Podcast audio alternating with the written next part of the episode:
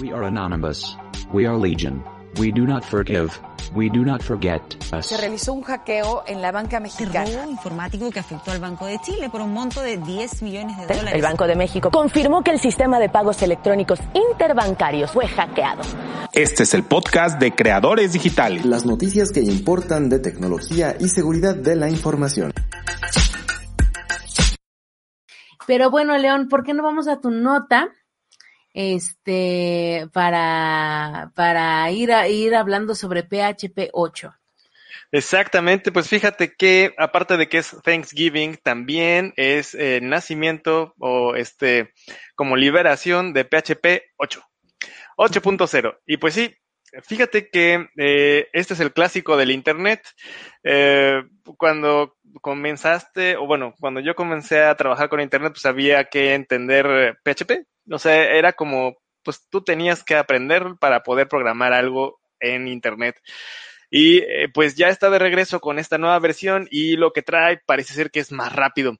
Fíjate que es un cambio de versión mayor. ¿Qué significa esto, Alina, en cuanto a términos de programación? Una versión mayor significa que probablemente lo que tú escribiste para la versión 7 va a tener que requerir una shineada o una manita de gato para que funcione la versión 8. Lamentablemente no vas a poder portar todo. Ya se había avisado en las versiones anteriores que algunas cosas iban a ser sacadas de línea. Entonces, como que ya te estaba diciendo, te estaban mandando warnings, ¿no? Ya te estaba diciendo, oye, esto ya va a dejar de funcionar, no lo estés usando. Bueno, pues se cumplió, no hay plazo que no se cumpla, aquí está, este llegó PHP 8 y entonces ahora sí hay cosas que van a salir de uso. Pero una de las mejoras que es muy interesante es el uso de una cosa llamada JIT, es su compilador JIT o en inglés JIT compiler que eh, pues prácticamente es just in time, no es un concepto nuevo, este concepto es de manufactura, es un concepto eh, gringo, ¿no? De, de producción, de hecho también creo que japonés, ¿no, Alina? De la alta calidad de producción, pero bueno, el asunto es que, fíjate, es un truco que está intentando implementar PHP para hacerse más rápido. Eh, lo que quieren es aumentar la velocidad. PHP es uno de estos lenguajes de programación que eh, nosotros o yo conocí como un lenguaje interpretado. Hay dos familias, Alina. Uno que es compilado y otro que es interpretado. ¿Cuál es la diferencia entre estas dos familias?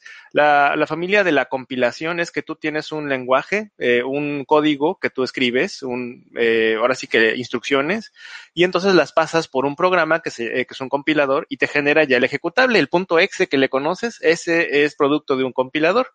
El punto exe tú no ves el código, simplemente lo echas a andar y ya. Pero en PHP no es así. En PHP tú lo que ejecutas es el código. Entonces se consideraba o se considera como un lenguaje interpretado.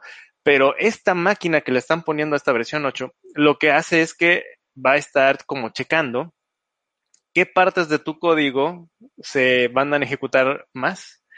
Y estas partes de tu código que se ejecutan más, las va a compilar para tenerlas ya listas en el lenguaje de máquina y no estarlas interpretando. Entonces va a ser como un híbrido, es, como un Frankie, ¿no? Un Frankenstein que está como haciéndola de intérprete compilado. Es, es, es, como entre las dos cosas. Y esto, esto es bien emocionante porque lo que promete pues, es hacer todavía más rápida la ejecución. Y algo que, eh, bueno, hay otras cosas que van a salir eh, en esta versión que ya están disponibles, que son mejoras de sintaxis, eh, algunas otras cosas como un, uso ya directo de JSON incorporado al, lenguaje, no como un opcional. Hay otras cosas, pero lo que me parece y que quiero comentarte es que, eh, pues, hay cosas interesantes con PHP. La primera es que eh, lo que te quería comentar es, fíjate que eh, voy a poner una discusión en la mesa para los que nos están escuchando. ¿Por qué? Porque la nueva generación de programadores, Alina, está aprendiendo JavaScript para poder hacer web, no está aprendiendo PHP. ¿Qué tantos eh, programadores nuevos se suman al mercado laboral aprendiendo JavaScript? Eh, pues encontré números que oscilan cerca de hasta un 70%. Quiere decir que el 70% de los nuevos este, programadores que hacen web, eh, pues están aprendiendo JavaScript, ¿no? Eh, y eh, ahora sí que en contraste, imagínate, ¿cuánto crees de el web está programado en PHP? o sea, de lo que ya existe, ¿cuánto crees que esté funcionando con PHP? Hasta donde entiendo voy a hacer como un pasito atrás. Eh, la demanda de JavaScript ha, ha, mm, ha obedecido a que son uh, se requieren más desarrollos como para móvil o para tablets, ¿no? Sí, sí, eso ayudó, eso ayudó. Eh, porque, bueno, uh -huh. también de, uh, eh, depende mucho de que eh, JavaScript te, te, sirve para los eventos en, en, las pantallas, o sea, todo lo que es gráfico y, y, que cambia con, con que tú pases el mouse o algo así, son efectos que hace JavaScript. Entonces, este, los están eh, pues empezaron a utilizarlo para el front, por así decirlo, para lo bonito, para lo gráfico, pero pues de ahí dijeron, pues si ya estoy programando aquí, pues ya me uh -huh. sigo con el back, entonces ya empiezo a desplazar a PHP. PHP no era para lo bonito, PHP era para, para la programación en el servidor, del claro. lado del servidor. Pero entonces ya JavaScript empezó a, a quitarle terreno después de que, de que se empezó a, a programar eh, pues del lado del servidor. Y el asunto está tan disparejo ahorita, Lina, que eh, pues de la base instalada de desarrollos en, en el web, eh, 70% está desarrollado en PHP. 70, Entonces, uh -huh. ajá, o sea, es, es, es, extraño, ¿no? El 70% de las cosas que corren ahorita en el web está hecho en PHP, pero 70% de los programadores que salen al mercado prefieren aprender JavaScript que PHP. Entonces, aquí la pregunta es, ¿eso qué quiere decir? que el Internet deberá transformarse y olvidar paulatinamente a PHP y transformarse en JavaScript o que mañana vamos a tener una escasez de programadores de PHP y este y se van a hacer más caros, ¿no? Entonces la pregunta de los 64 mil para ustedes es, eh, pues habrá PHPeros para largo, o sea, PHP vivirá mucho tiempo más con estas mejoras. Y más una... bien la pregunta que yo te haría ahí, León, es, ¿tú Ajá. crees que hay algún evento, alguna empresa en específico que pudiera estar dando un apoyo más eh, amplio a una cosa que otra? Porque, por ejemplo, bueno, eh, en el caso, por ejemplo, de Flash, cuando, eh, cuando Apple decidió que este, esto no iba a entrar dentro de los iPhones, ni iPads, ni nada, fue la muerte de, de toda la gente que, que, sabía ese lenguaje. ¿Tú crees que hay algo que, que, podría determinarlo a nivel de empresas, a nivel de desarrollo, a nivel de velocidad, a nivel de, de programación, de algo que pudiera hacerlo más pesado, por ejemplo? Pues mira, los, los grandes consorcios, o sea, Facebook, por ejemplo, ellos tienen su propio desarrollo, eh, todo en JavaScript, o sea, están uh -huh. empujando JavaScript. Google tiene Angular, que también es JavaScript. Eh, y eh, uno de los nuevos frameworks de, de web es, eh, es, Vue, es chino, eh, también es puro JavaScript. O sea, en realidad los grandes consorcios están empujando hacia el otro lado, están empujando hacia JavaScript. Entonces, eh, pues es interesante ver cómo se va a poner, porque 70% del Internet está en PHP todavía, pero todos estamos aprendiendo JavaScript y me, me incluyo en esos. Entonces, este, Los sitios de gobierno, o sea, mucha gente, muchas instituciones yo creo que todavía están en PHP. Ajá. Y hay otra cosa bien interesante que quería comentarte, que ya salió desde las versiones 6 y 7, se ha estado trabajando, y que muchos no saben, eh, sobre todo si no eres programador, o sea, si estás desde fuera. Normalmente, eh, cuando tú programabas, eh, hablando en tiempo muy pasado, si tú la regabas o la cagabas coloquialmente hablando en la programada, eh, pues podrías crashear la máquina o, o, trabarla, ¿no? Porque hiciste un ciclo infinito que trabó la máquina y valió queso, ¿no?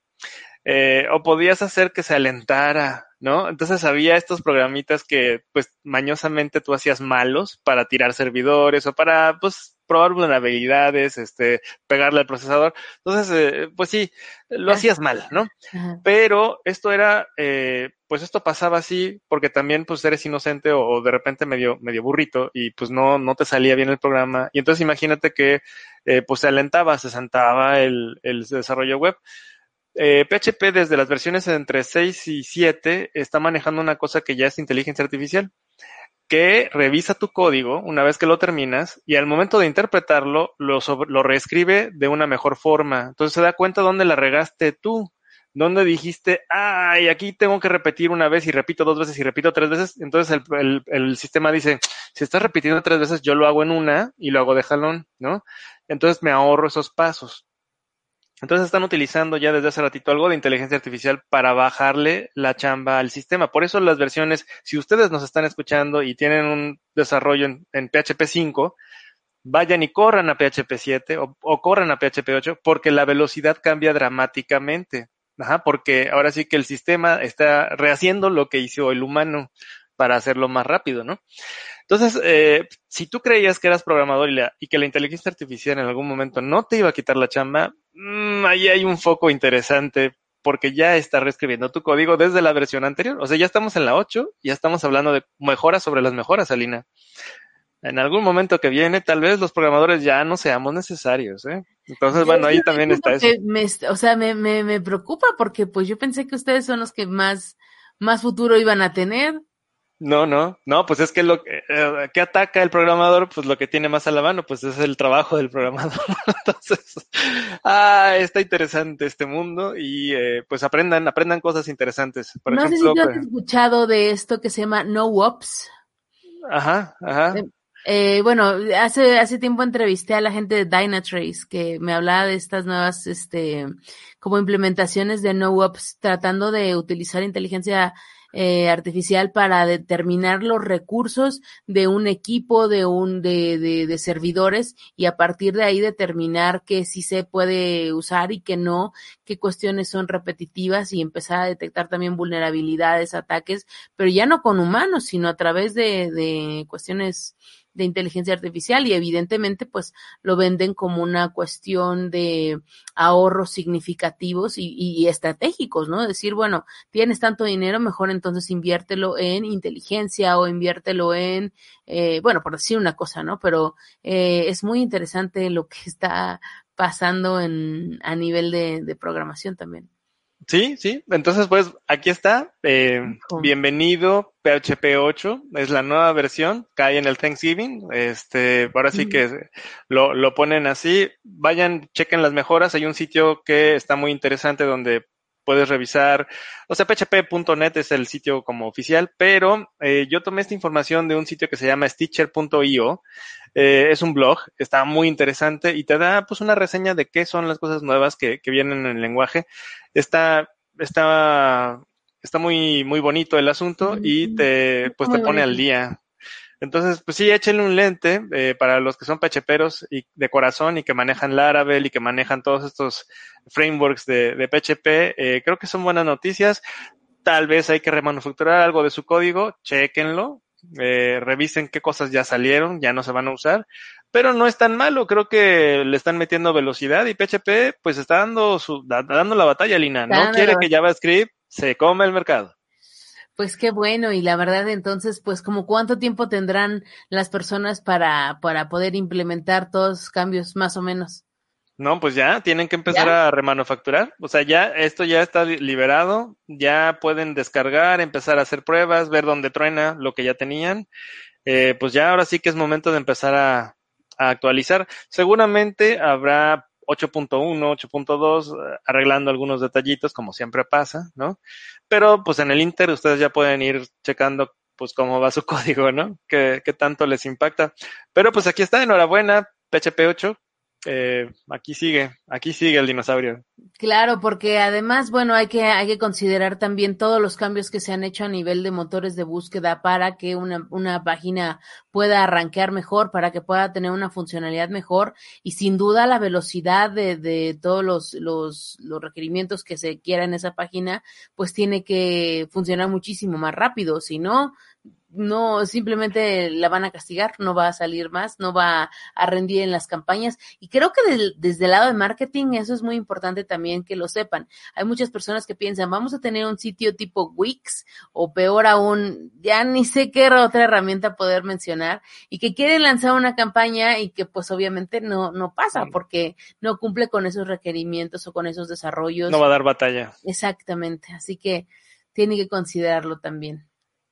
Sí, y sobre todo, sabes que también ha estado pasando, no sé si lo notas o lo, o lo sientes, pero antes cuando decías solamente voy a usar esta computadora para navegar, no necesito mucho, eso ha ido desapareciendo poco a poco. Cada vez más te requiere navegar, el solo hecho de navegar te requiere mucho procesamiento. O sea, con, hay veces que ya una máquina con dos pestañas de navegación o de navegador abierta ya no te está dando el ancho es porque eh, estas pestañas están demandando demasiada, demasiada programación del lado del cliente o demasiada programación del lado del front.